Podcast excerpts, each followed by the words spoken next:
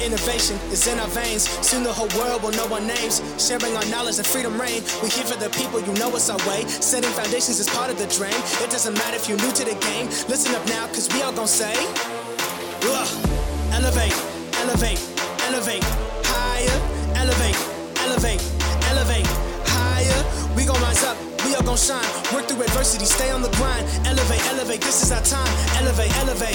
Welcome to the Elevate Podcast, everyone. It's so great to have you all on one more time. It's your boy Josh. And Reg. And we're grateful to be back on with you yet again. Uh, we are virtual because we got quite a bit of snow out here uh, in Nova Scotia. And uh, oh my gosh, I was busting my back trying to get that thing, get that snow cleared. Uh, but today we will be talking about what's kind of currently transpiring here in Canada with politics, uh, talking about just how the level of vitriol between the conservative and liberal side is just surmounting and growing more and more by the week. And then as well, be kind of talking about what's happening beyond our borders, uh, what's going on in other countries, and again, the same similar type of fights that are happening in these other countries with right versus left. And it'll be an interesting one. Reg, how you feeling, big dog? Feeling good. I'm feeling like I still have not shoveled my driveway. It's been nonstop since seven o'clock this morning with uh, work and with other commitments. So, yeah, I'm glad we're virtual tonight, just because it's been it's been a wild day looking out there, and it hasn't stopped snowing until now. So, but uh, we we love to see it. I'm I know that uh, we're not going to keep this until Christmas, but uh, I, I am a sucker for a white December. All right, well, let's get jump, jump right on into it here. So kind of big things are kind of happening here in the country where we actually had a journalist uh, appear before another American U.S. committee down in Washington D.C. Uh, having conversations that aren't really being had up here with our current government, which is uh, quite interesting. So we have Rupa, who um, just tweeted out how she's uh, she said that I'm struck by the fact that after my testimony yesterday before the Judiciary GOP weaponization on the erosion of free speech in Canada, several American news outlets, both large and small, reached out to me. It's striking that not a single Canadian media house has reached out. Not a single Canadian journalist has even privately shared their views with me, whether to agree or disagree. This perfectly exemplifies my point that large sections of the legacy Canadian media have basically basically become a handmaiden of the of the state, which provides them financial succor. So that actually surprised me because I was surprised that um, National Post didn't actually reach out to them because they usually are more of a a center, um, sometimes center right um, news outlet. So for them to not even reach out, I I was surprised by that. I don't know if it just fell off their radar or what, or if it was more of the same of just where it's just not being covered, or if it's being covered, it's being suppressed. So, mm-hmm. yeah, and I the thing I thing I found interesting as well. Uh, I think similar point, but really there was only one media outlet out here that covered it, and it was Rebel News on the case, you know, and uh, and it's just it's comical, right? And but like this, like it was a very important discussion. We'll kind of post the link of her six minute soliloquy, soliloquy uh, in front of the committee, uh, but she kind of laid out what's kind of happened here over the last three years. Uh, the issues of just suppression of uh, the of speech. Uh, she said something along the lines of over 800 Canadians have had their bank accounts frozen. Uh, many have also been debanked altogether, just simply because we weren't holding the same opinion as our leader and then goes on to kind of what's been happening with the media and like you know what facebook's done in response what google's done in response but since has uh, cut a deal of 100 million dollars uh, with the canadian government. So now we will see google news back in canada again. It's all these things where it's just a lot of like kind of fake propping up of our media in general up here and what's going to happen moving forward. If they don't toe the party line who's going to get access to that 100 million dollars from google? You know I'd be curious. Yeah, that's that's a big question I have. Is when I saw that that they had actually reached the agreement for the hundred million, my thought was, who is getting that money? Like, is that something that the government is going to dole out to their favorites and you know the people who are going to only produce what they want to hear, or is that actually going to be fairly distributed amongst all media outlets? And what counts as a media outlet? Does Rebel News count as a media outlet, or is that you know? not considered um, government approved media. You know what I mean? So it's just it it begs the question because like sure they signed the, the deal for a hundred million, but like for who, for what, and you know is that further just going to divide the gap between um, the legacy media that supports the government and those who oppose? Because now if you've got a hundred million at your disposal to hire the best reporters, the best editors, um, the best uh, people to design videos and multimedia to go on different platforms, like how do you compete with that? So it's it's wild. I don't know. I, I, I don't I don't think it's going to do anything personally. Um, I, I, for example, I take our show for example, who's primarily on TikTok, uh, and, and YouTube. Mm-hmm. We we have we have comparable numbers to some of these media outlets believe it or not this shows you how bad they're performing. Um, this show absolutely sucks but i'm grateful y'all listen to it all the time.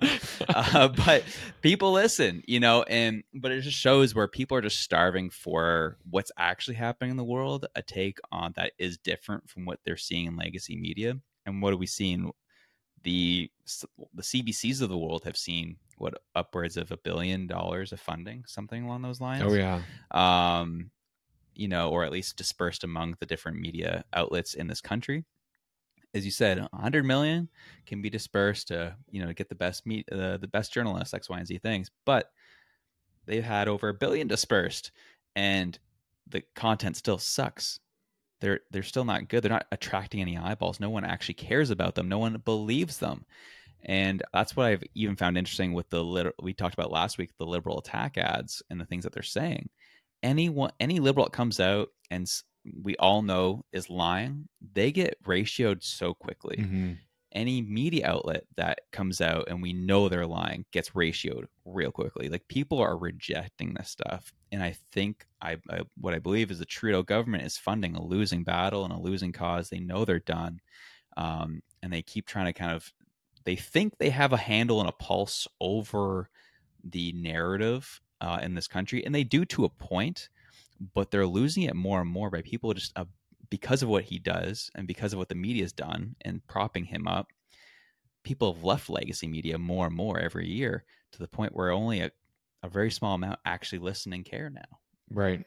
And it's interesting because I just think about too the fact that maybe it's not even that they're blatantly lying or if they're picking select truth um, to speak on like that lovely mm-hmm. graph we covered you know a while back that they put out um, i think people are just they're tired of listening to everything's mm-hmm. rosy everything's okay like when you listen to freeland actually speak at the house of commons when she was releasing the economic report and she was like Canada is not broken it's never been broken and it's not broken now either and it's like that is so out of touch. Like maybe it's not broken for you because you're being very well funded and supported, but for the average Joe, it certainly feels broken.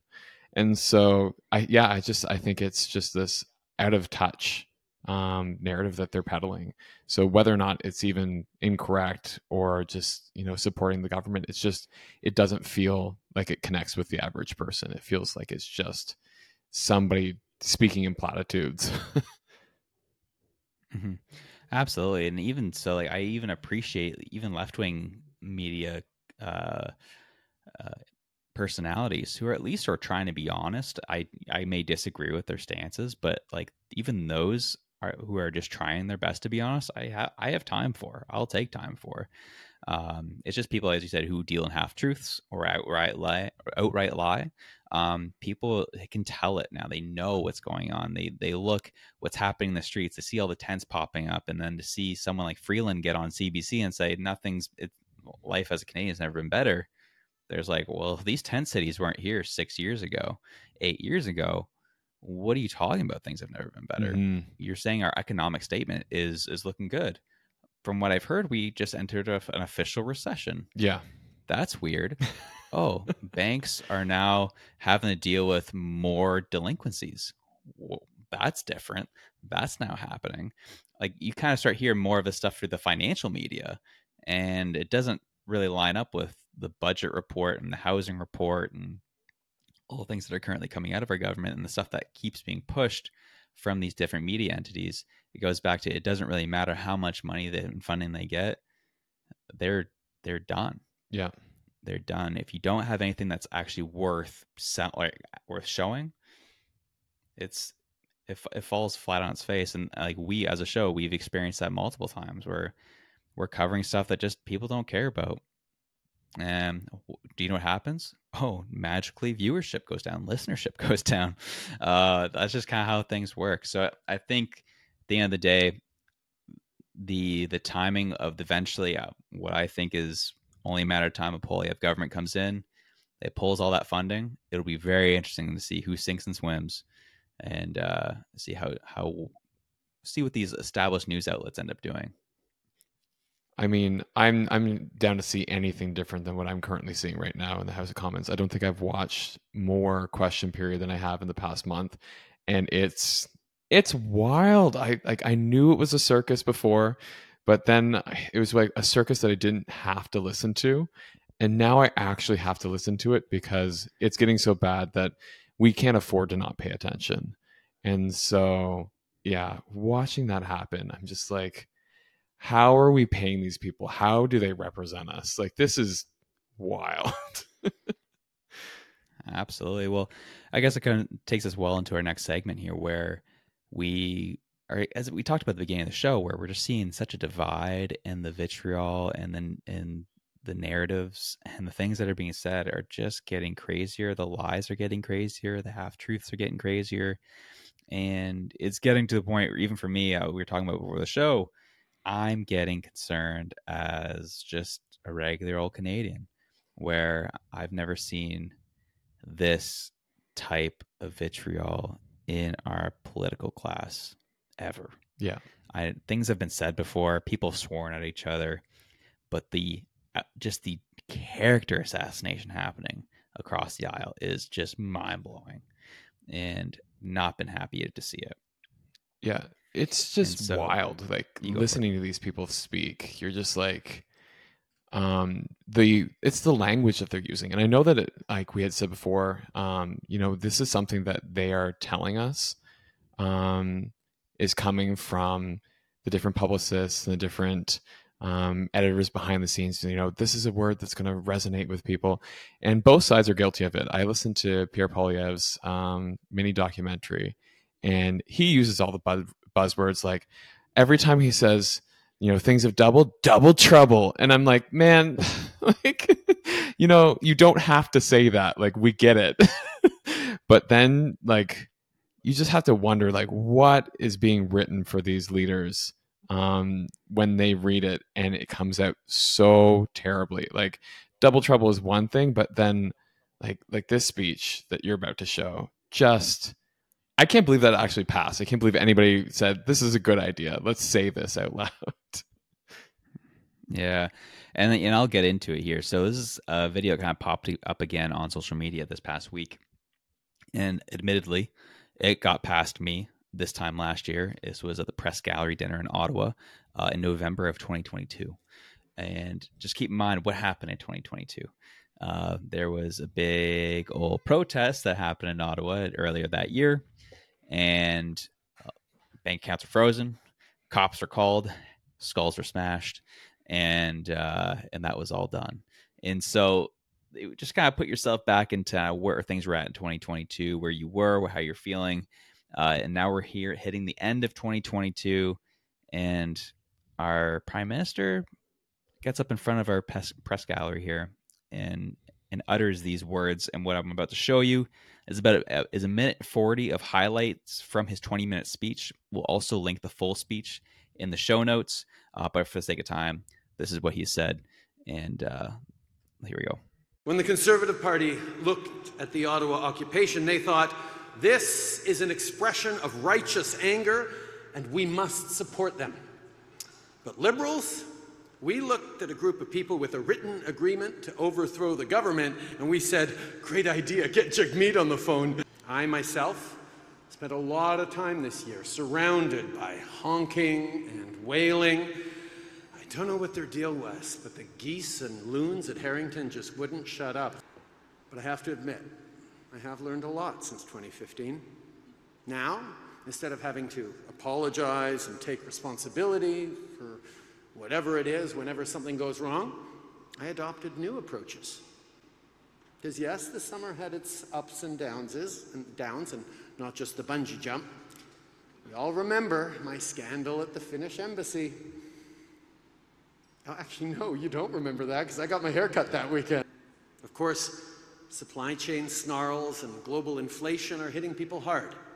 So we apologize if the meat was tough tonight or if you chip a tooth on a bread roll. But I swear we will eventually have a dental plan for you at some point. Last summer, Pierre told his pal Jordan Peterson that he's a quote, believer in using simple Anglo Saxon words. I know, I didn't get it either, but I'm told it sounds much better in the original German.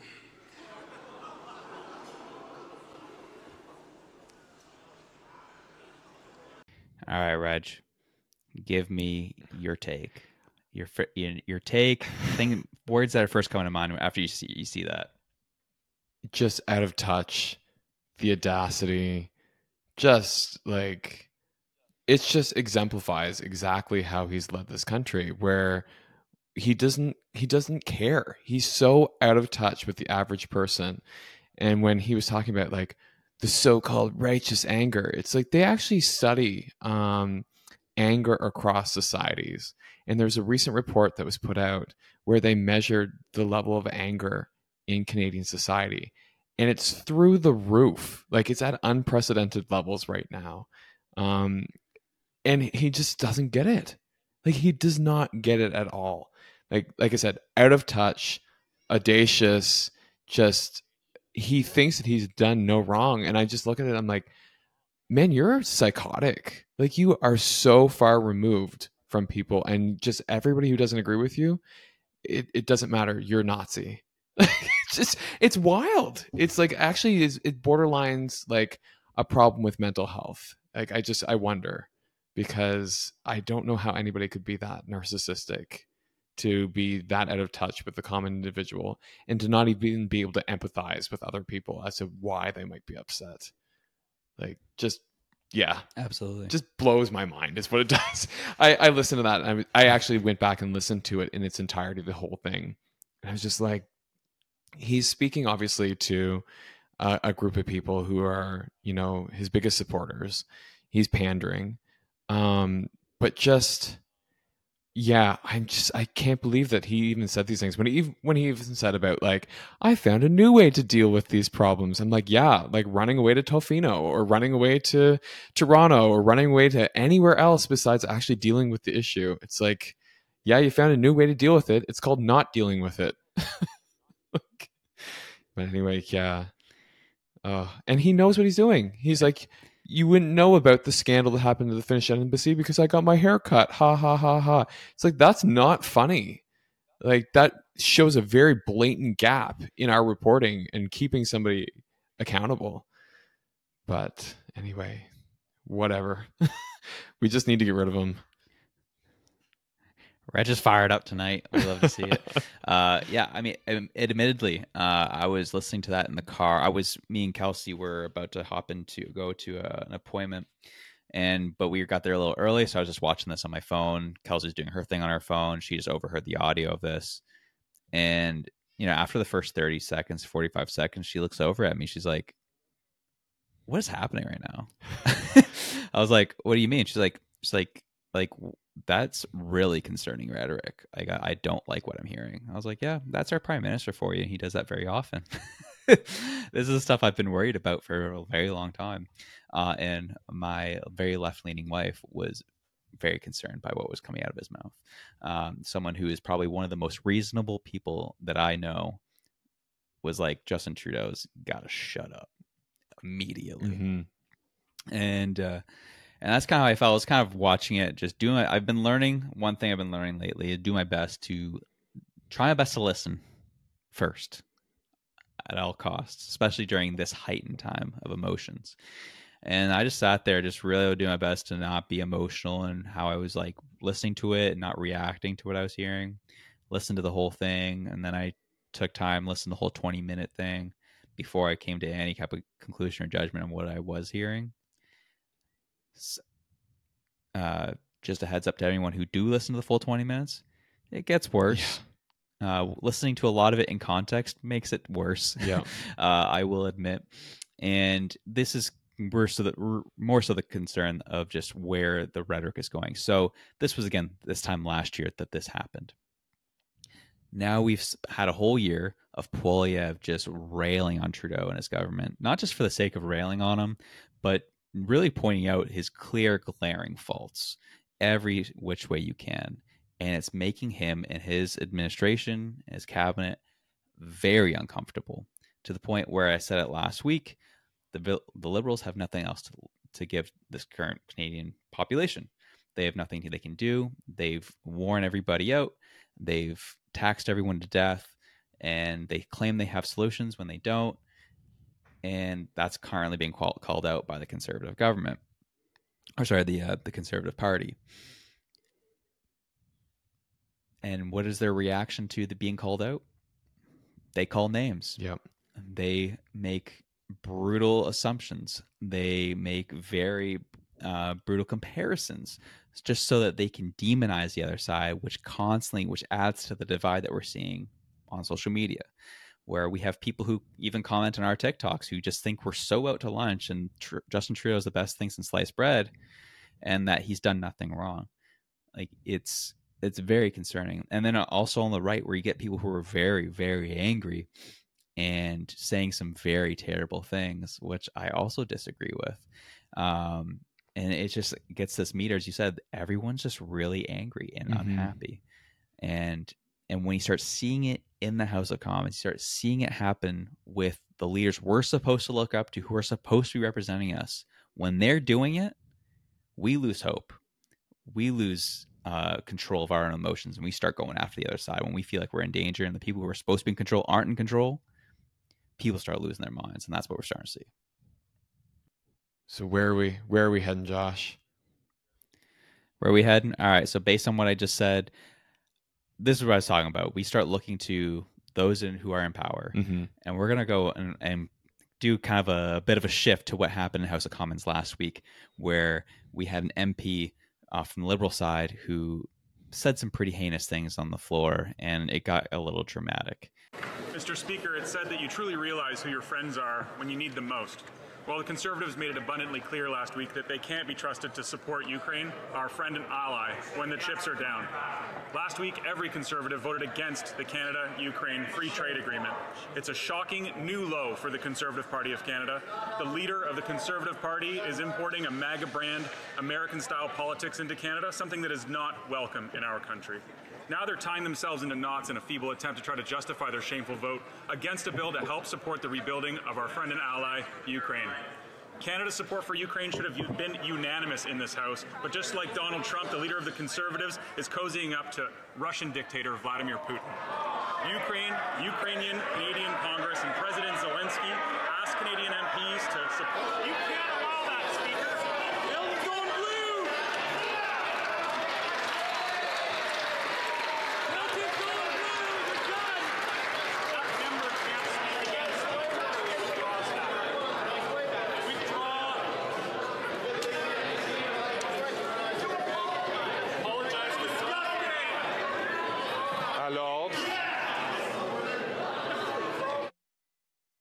We'll stop that right there because essentially what ends up happening is he gets asked to withdraw, refuses to withdraw the first time, decides to withdraw a second time, and then obviously just just craziness ensues for the next two and a half minutes there. Uh, what cracked me up though when I was watching this initially was him saying that and then hearing the conservatives yell, "Milton's going blue! Milton's going blue!" Yeah, I I know I and you know what though? Like honestly, that's probably what's going to happen because that's just ridiculous. And I love that the House Speaker too is just like mute, and then like tries to get everybody under control, and then he's like withdraw, and he's like, nope, not going to do it. He's like mute again. just he is like the biggest fan of that mute button I've ever seen. that's a question I'd actually like to talk to Jennifer L about. Actually, it's just like, have you ever seen a speaker ever? Use the mute button as much as this house speaker has and like is it just a byproduct of like how ridiculous our parliament has gotten or is it just like the speaker because i think it's a little more column a than it is column b mm. Yeah, it's a good. Well, there's just, I mean, this speaker's been suspect since day one. Yeah. A, the the way he got the speakership in general, uh, and then two, he just like just we. It, it's been so clear, like we all know he's super liberal. He's he had he was a liberal MP, and he doesn't really do a good job of masking uh his party affiliation, which is a very huge no no when it comes to that position. So it's just been this, as, as you said at the beginning, this liberal government's got to go, which just clear everybody out. Let's get a hard reset uh, and just try to clean this all up. Because it's a mess. Yeah. It's embarrassing too. And it's funny because like some of the things I've been seeing coming across um like my TikTok and, and Instagram and things like that is just we don't know in Canada how the rest of the world sees us. And when the rest of the world sees things like this, these kind of clips, they go, what kind of crazy circus is Canada right now? like we used to be like envy of the world. Like people would sew our flag to their coats and their book bags and things when they're traveling because we had such a good reputation. And now it's like they're ripping those flags off because it's an, almost an embarrassment to be Canadian right now on the world stage. And uh, this is the kind of thing. Like it starts, it starts with the government. I mean, we have a weak leadership and then we're going to be seen unfavorably and then you're going to like we had said this last time i think you had even said this josh where you were saying like um it starts at the top. If things aren't right at the top it trickles all the way down uh and vice versa. So yeah they they just have to go because for the sake of canadian reputation our livelihoods are just quality of life. They've got to go. And this kind of rhetoric is just example number 101 of like reasons why this government is just ineffective in its job. Yeah. I I would agree. And I I guess I said it's what concerns me and this is the issue, right? This is what people kind of call uh you know would said about Trump on his way out. Um I you know, you can agree or disagree with those comments. I'll stick to the Canadian politics on this one. But when someone's on their way out, they try to wreck everything they can on their on their way down. And that's what we're seeing. Like I hope we I hope our country can make it to 2025. I don't know if we will at this rate. It just seems like every week it's getting crazier. And I I hate to say I don't I don't want to say that on this show because I I really want to at least give some hope and some encouragement that we can make this and we can get through it. But admittedly, admittedly, my own weakness and a point of weakness for me is that's a thought that's going through my mind right now. I've I, it's been a tough week for me, mm-hmm. Uh, seeing what I've been seeing. Yeah, it's it's hard. I think that my hope for it is just like with a reset of government I think that it resets people's um, kind of mentality too. I like think about it like when you have a new year, like people are like, oh yeah, you know, they might fall into some of their same habits, but there is like a whole mindset shift where it's like, let's start new things, let's do new things, let's let's act in a different way. We'll at least try it.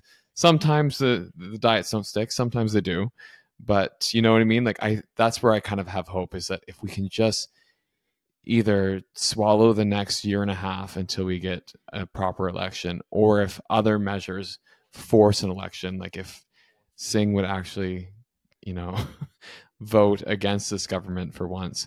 But you know what though? Like I say that and I don't even know if that would work because you know the Bloc Québécois might come in and just prop up the government as well. So it, it feels like it's it feel it feels like we're the underdogs here because it's like if you don't want a conservative government, or sorry, not a conservative, if you don't want a liberal government, um, you've got three to one here, where you have the um, Bloc Québécois, which honestly, I've said this before and I'll say it again. I don't think that they should be a federal party.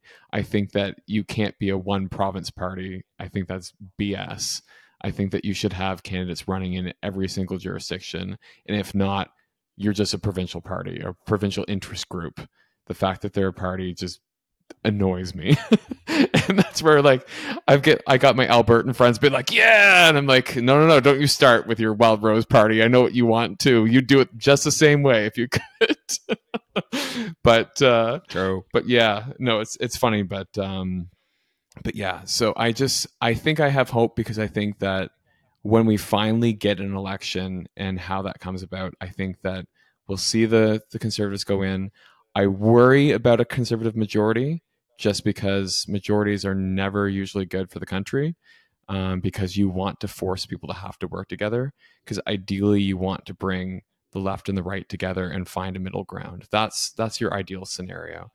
Um, but if Trudeau keeps on this warpath that he's on, they're they're going to give them a conservative majority just because of the just the ridiculous way that he's been changing government, stacking government in different ways, um, and just trying to force his way through. Yeah, he's a little tyrant, and uh, I think I hear you on the we would love or prefer a minority so that both sides are coming to the table. Um, I would have agreed with that in 2014. um, but like things have been so pushed so far to one side that like we do i personally believe we need a super majority of the other side of this we need a steady diet for a bit try to get things realigned at the center and then we can get back to like maybe at some point working in a minority government where people can actually work with um uh that's the word i'm looking for just like good faith again. Mm-hmm. Like right now, if there's a minority government, if if it was a conservative minority government, like no one's working good faith on either side in that. It's just such a battle right now. That's fair. So. That's fair. I I hear you on that. Um, so I guess maybe you know conservative majority with the following term being a conservative minority, which you know is typically yeah, how Canadian politics go anyway. Um, and then eventually that party gets voted out because that's the cycle we're in. but true. Well, this goes this goes back to something I actually wanted to talk about. I forgot to kind of mention the notes, but something if I'm Pierre Poilievre, I'm getting voted in 2025. I'm serving my full term. We're going again, trying to get reelected. That the end of that second term, and just this is just me if uh, thinking of a politician who actually has Canadians best interest at heart, which we know typically doesn't happen, especially near after two or three terms. Um, what I would do is I would instantly try to push through a an impeachment process in this country, and then term limits for prime ministers in this country. Mm-hmm. You're gonna get voted out anyways. Set things up so that like we don't get caught in the, the this the issue that we're currently in. Yeah. I'm actually kind of curious. I want to know where that um, that petition is right now for numbers. I think they're at like 130,000, 140,000. Uh, I think I was going to say when I look, you're you're so hopeful. I was hopeful. I was, you know, dude. Yo, TikTok tore you up on that one. Did they? I was like, oh yeah. There's like, oh man, they ain't gonna do nothing. You dream on that's kind of essentially was the mentality. And I was like, oh, Reg, he's so he so hopes and prays. And I was like, man, internet was just ruthless on you. On I know. One. I find it funny because they're like, you know, that's not how Canadian politics work. I'm like, no shit, Sherlock. Or sorry, throwing out an expletive there, but like, you know what I mean? Like, obviously, we're not going to change government through a petition. I was like, the point is to show the anger of the Canadian public and show like the dissatisfaction with our current system. Like the fact that this prime minister has run on the idea that, you know, we're going to have electoral reform and then lost the popular vote for the past two elections. Like it, it says it all right there. It's like when the majority of Canadians don't want you in power and yet you're in power, like the Conservative Party won the majority vote. Like I just I think that that to me that's the biggest sign of brokenness right there. I mean, that right. that to me is hard to swallow. That that diminishes my hope is when you look at that and you say, when the majority of voting Canadians, because that's the other part of it too, is that people don't get out and vote. Like that annoys the crap out of me when I see friends of mine or people I know in my circles that are like, politics, rah, rah, rah, rah. And I'm like, did you vote? And they're like, no. I'm like, get out of here like i'm sorry I, you might have the best point ever but if you didn't actually participate you don't get to comment because that's annoying like you didn't pay you don't get to play So and then like people they're like they always the response back is like, well, there's nobody to vote for. It's like exactly go up and spoil that ballot. They count those. Like obviously there's nobody to vote for. Spoil the ballot. But actually get off your couch, show that you're angry enough that you left, stood in line and marked off that you weren't happy. Because like I said, that actually counts. But anyway, that's Well, my so this is the that's my mini rant on voting. but yeah, I just thought it was funny Well, that all those Reg- people on Reg will TikTok go were up. like, that's not how the parliament system works. And like, I know that's not the point. but anyway, and then Crazy. somebody also pointed yeah. out that that was supported by like probably one of the worst conservative members ever. And then like I did some digging. I was like, yeah, you're right on that one. she's she's kind of hot garbage. Wait, what? What about her? You don't? Do you not like? Oh, if I remember correctly, um, she's been caught in like multiple lies and a couple scandals, and just has not represented um, herself well and what a Canadian politician should be. And so, yeah, I was just like, I was like, oh, I wish a different person was attached to this. but anyway, Fair enough. I got you. Well, we're at 179,000, and uh, which I, the breakdown is really interesting to me, where you have 67,000 signatures out of Ontario and only 45,000 out of Alberta. hmm. that is that interesting. Yeah, you'd think they'd be all over that one. But oh yeah, you know it. Anything, anything. Oh, Trudeau's out. Let's get rid of him. uh, let's do it. Uh, so, but we'll move on to Pierre Poilievre's mini doc that he released. I thought this was interesting, mainly because obviously it was called Housing Hell. He kind of does a whole breakdown of what's kind of happened under the Trudeau leadership with our housing here in this country, uh, why people are out on the streets, problems that we're seeing, and very well put together. A little, I think it was like a 15 minutes Yeah. um, a little mini documentary, and it was Pierre Poilievre's voiceover. And I we tweeted the, we te- we tweeted out about it uh, on X, where we said that the issue, the reason why the liberals are losing is because they they they continue to prop up legacy media and use legacy media to get their their message out, but they do not know how to do social media at all. And Pierre Poilievre is really good at it. Hmm and he's he's really t- tapping a lot of like the right um hitting all the right controls when it comes to social.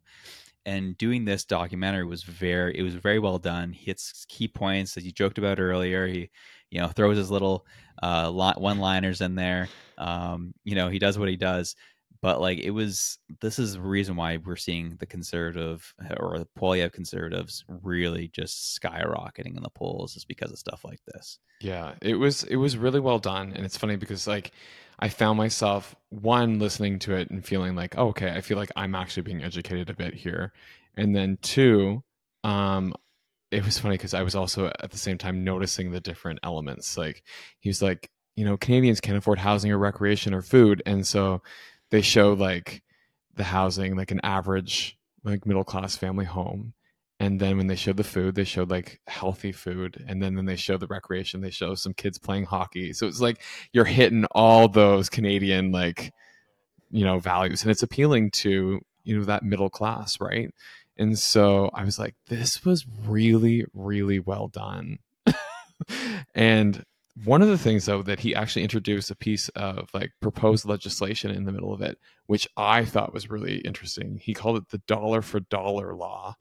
And that was that when you look at the amount of spending that government has uh, implemented that they wouldn't implement any new spending um, without matching that dollar in savings. So they would have to cut something in order to justify new spending and it would be a dollar for dollar um, law and so i thought that was really interesting i don't know how that would play out in practice but uh, it, it was fun to kind of throw around and kind of like think about. Yeah, absolutely. Well, I do. The thing that's going to come, right? This is the issue people have. Like, we don't want the conservatives in power because cuts come and they care, they cut everything, and no one has anything. Is that the other? And I'm, and it's just like I get it. It's just a per, like it's just a cycle that continues where the liberals get in, they spend like crazy, conservatives get in, they re- reel it all in, and thus why these two parties have these tags attached to them. Um, and at some point, like just a responsible government at some point would be nice. Mhm. Um, so that we don't be in this like crazy cycle where like, yeah, like if Poilievre goes with this dollar for dollar law that he would like to implement, like that's gonna be a lot of cuts. It's gonna be ugly on the like the uh or social programs. Um, what's that gonna look like? As you said, I don't know. Uh, I think it's important. I think it needs to happen, and I think pain. We need to feel some more pain to get back to where we should be. But it sucks that we have to go through it. Yeah, I don't know if it's so much feeling the pain as it is just like looking at the books and going, where is the money going? Because like if we keep looking at like it's this scandal and that scandal and this scandal over here, and you're just watching like billions of dollars fly out the door, like I really don't know if we're going to actually be in for that much pain, or if we're just going to see some like actual like prudent spending and good bookkeeping.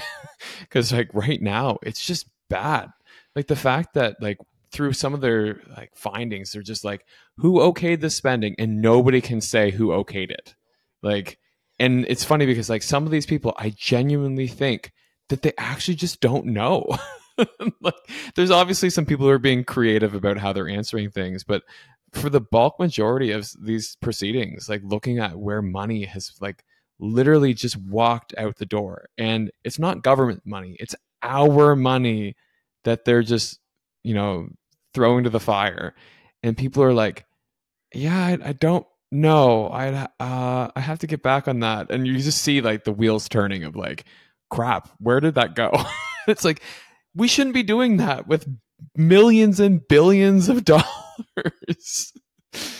But uh anyway it's wild. Yeah, I mean, I I think I see where you're coming from on it, but more so, I guess where I think the pain's to come. I was like, I agree, we're to stop this crazy frivolous spending that's happening, um, but like we have an inflation problem Mhm. here, and we got to reel that in. And so, if we're going to try and re- like try to recover some of these dollars that have just gone missing, um, I imagine there's going to be some actions taken that are not going to be the most fun to experience. Oh yeah, definitely. Um, and it's interesting because like I wonder how much of this will be um, like social programming that just gets completely cut.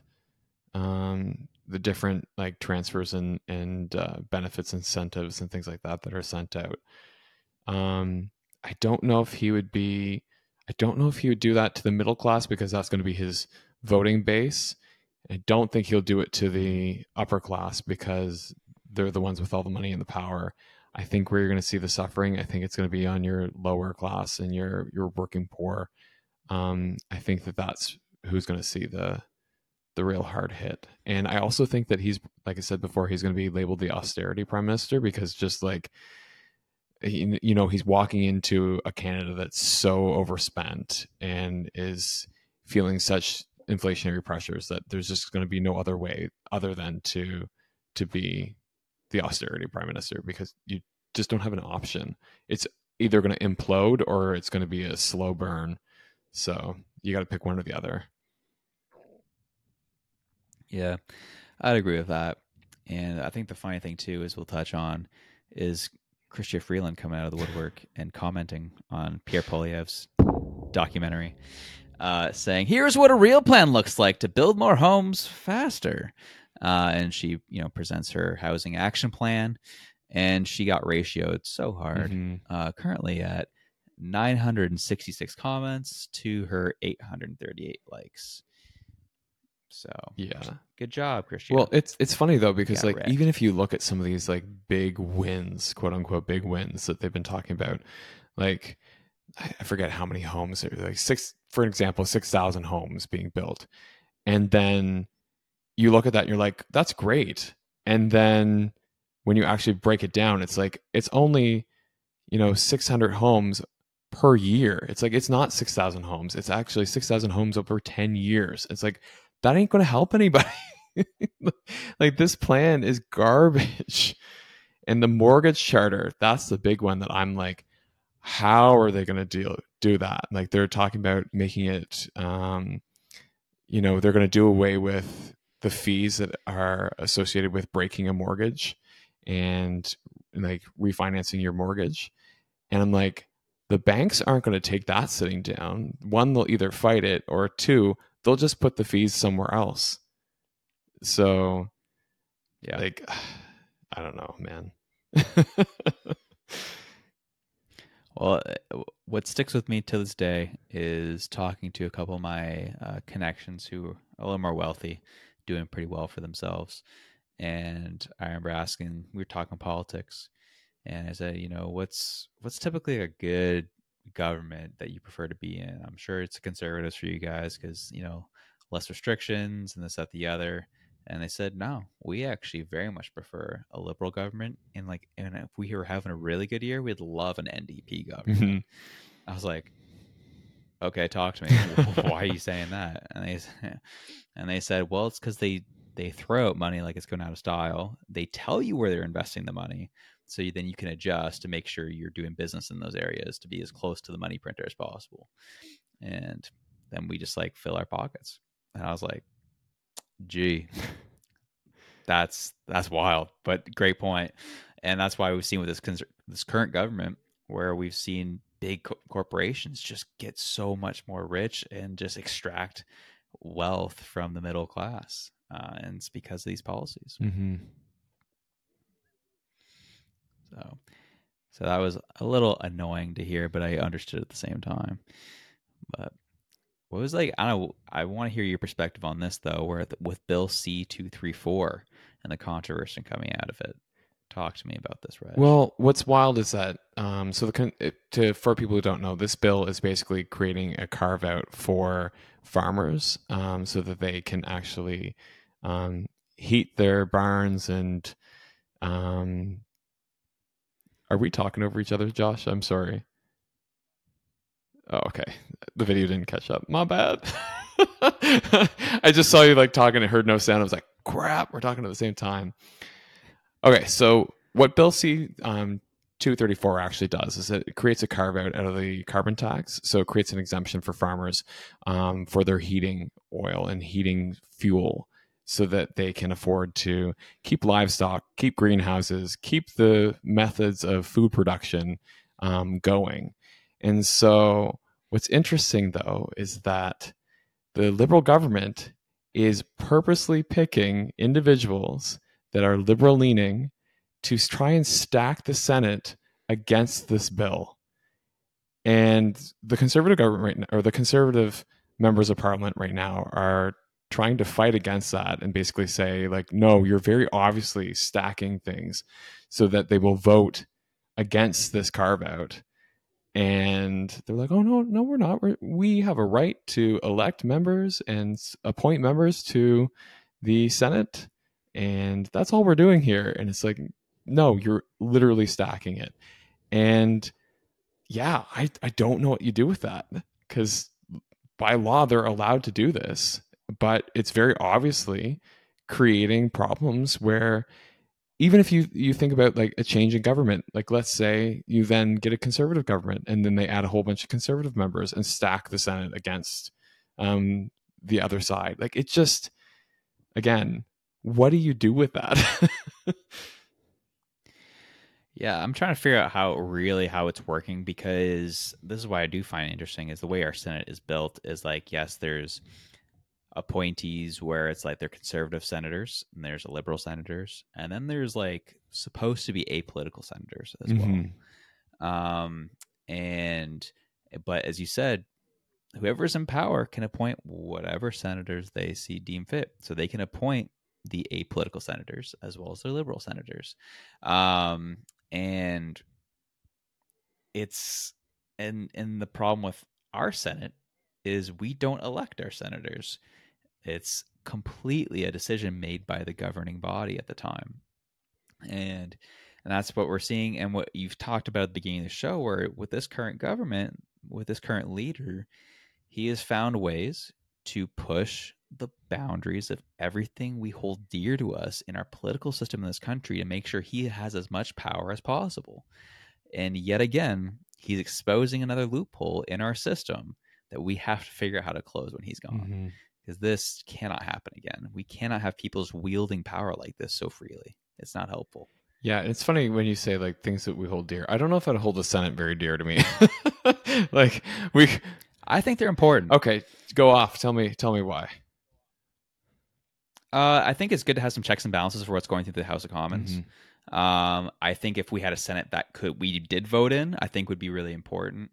Uh, and he's he talked about it was really cool that we had a Senate that really foresaw an issue with our genetic information and put a bill forward. Yeah.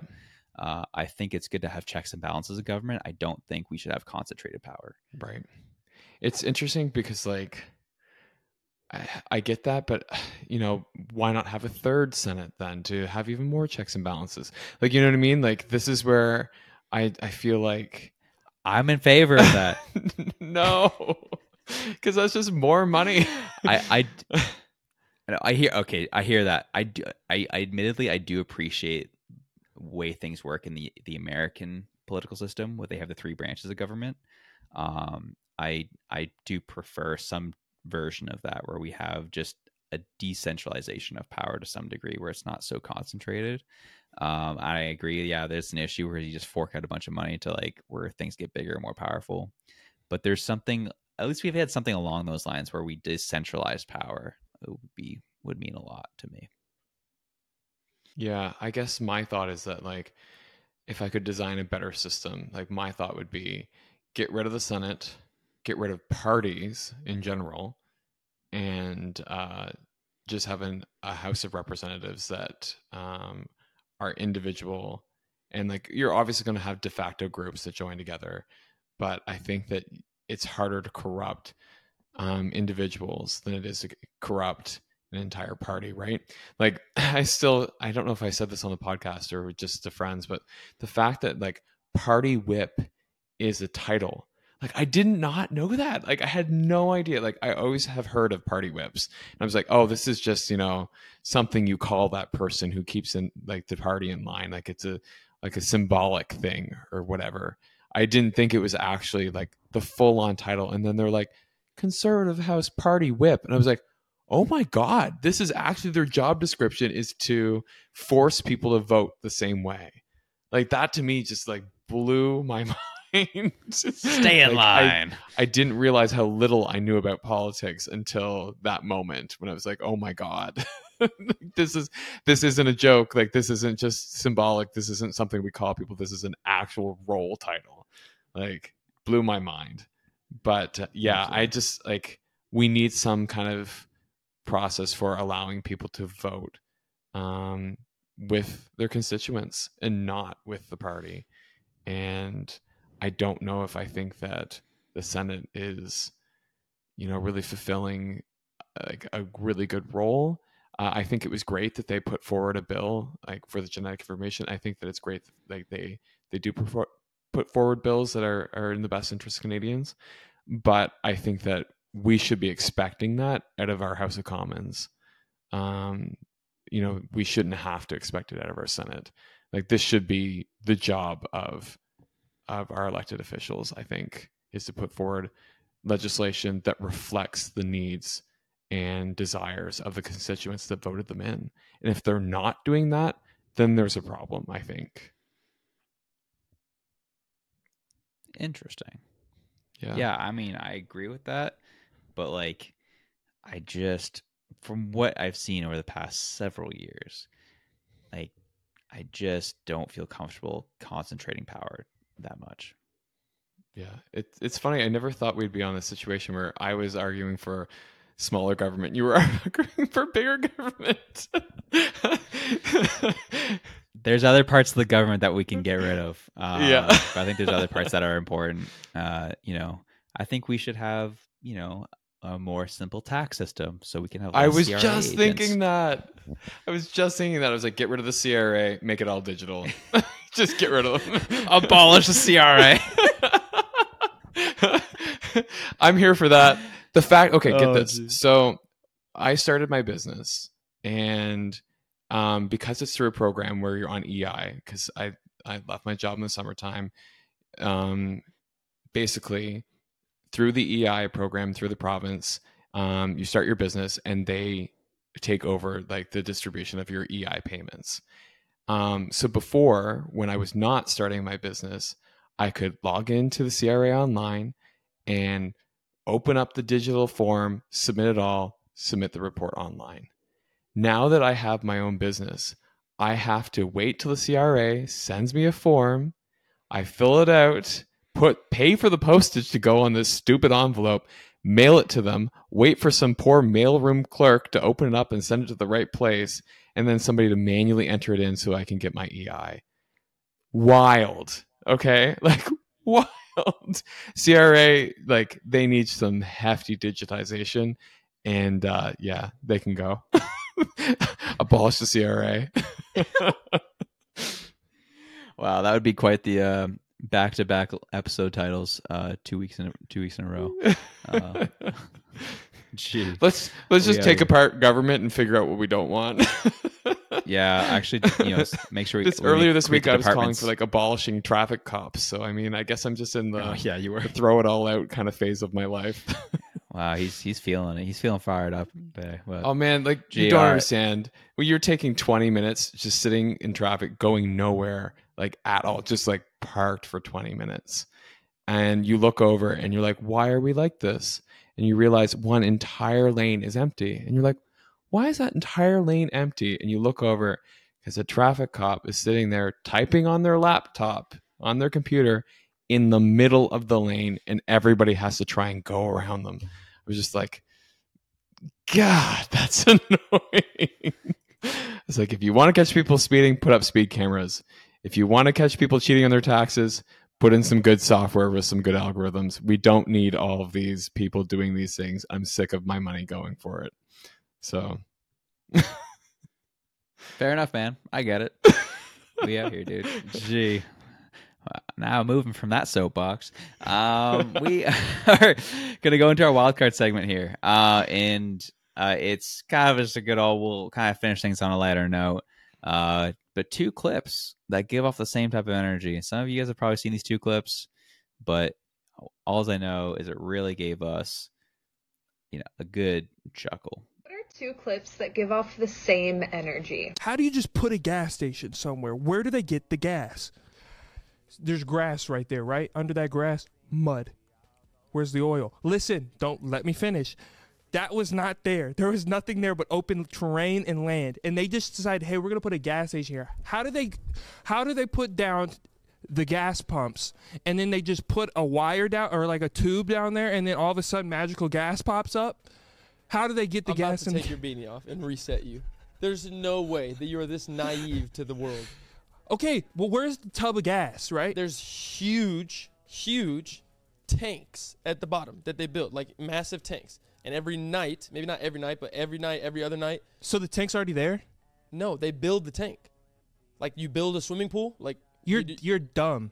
you don't have a pool in your backyard. It's grass and dirt. You dig a big hole, then you lay it with concrete. Over the past few years, I've been involved in three separate car accidents involving deer. Uh, you know, with the population and everything. Um, each of these incidents, they've occurred shortly after I saw a deer crossing sign on the highway. Well, my frustration is that Minnesota and North Dakota Departments of Transportation would allow these deer crossings to be in such high traffic areas. I mean, I've even seen them on the interstate. Why are we encouraging deer to cross at the interstate? I don't get it. That's such a high traffic area. I mean, you you know, kidding? I understand that deer are wild animals and they need to travel across the streets occasionally to survive. And, you know, of course, to find food, but um, it seems to me that so irresponsible of us to allow these deer crossings to be in areas where these deer are so likely to be struck by oncoming traffic. I mean, wouldn't you agree? You know, deer crossings aren't telling deer that it's safe to cross there. It's just more of like an alert for drivers so they know it's like a high deer population. I love it. Oh man. And, Yeah, and you know what though? What that classic. exemplifies?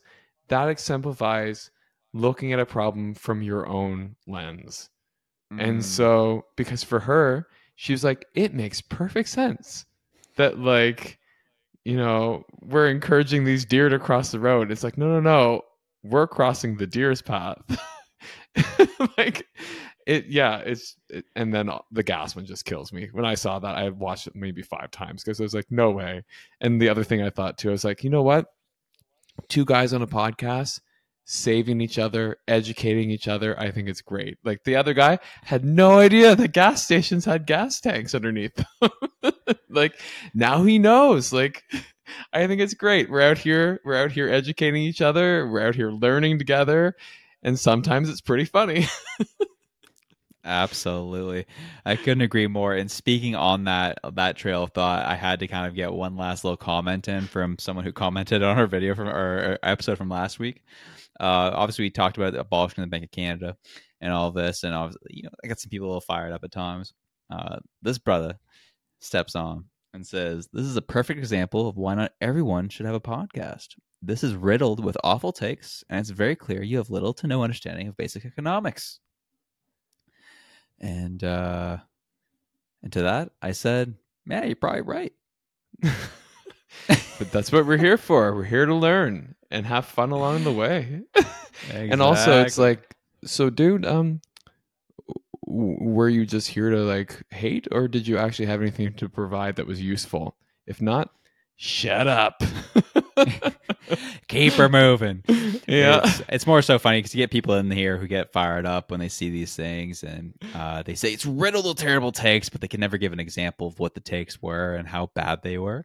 Uh, yeah. It's just, I just mainly disagree with you and can't really seem to formulate or communicate what my opinion really is. So here you go. We got to yeah. act out on YouTube. Oh, well, I, I, I did get stuff. some love for my mustache, so that was kind of nice. I liked that comment. Somebody on oh, there writing, they're like, Reg looking like a proper dad. And I was just like, showed that to Jen. I was like, see, this is why I got to keep it. um, I'm not shaved today, but uh, as you can see, it's very, very much gone. But uh, we only have a five o'clock shadow left, so it was a sad day. True. On December first. So, but you know, Gee. rest in peace, mustache. Rest in peace, mustache. Well, dude, we will end it on that one. We are going to do a little bit of a, a different outro for y'all. Um, but this came from uh, one of our listeners who tagged us on TikTok, cracked us up. We hope it cracks you up. But whatever it is you're doing, whether you be going to work, growing a mustache, or just trying your best to understand what's going on this in this world, whatever it is you're doing, wherever you are, we love you. We're out. Peace. Here's a little song I wrote. You might want to hear it in your pod. You'll owe nothing and be happy. Ain't got no cash, ain't got no car, but 24 booster shots in your arm. Oh, nothing. Be happy. You can't even buy shit in the store because of your low social credit score.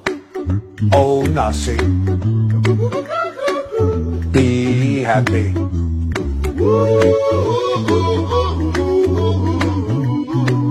You'll own nothing and be happy.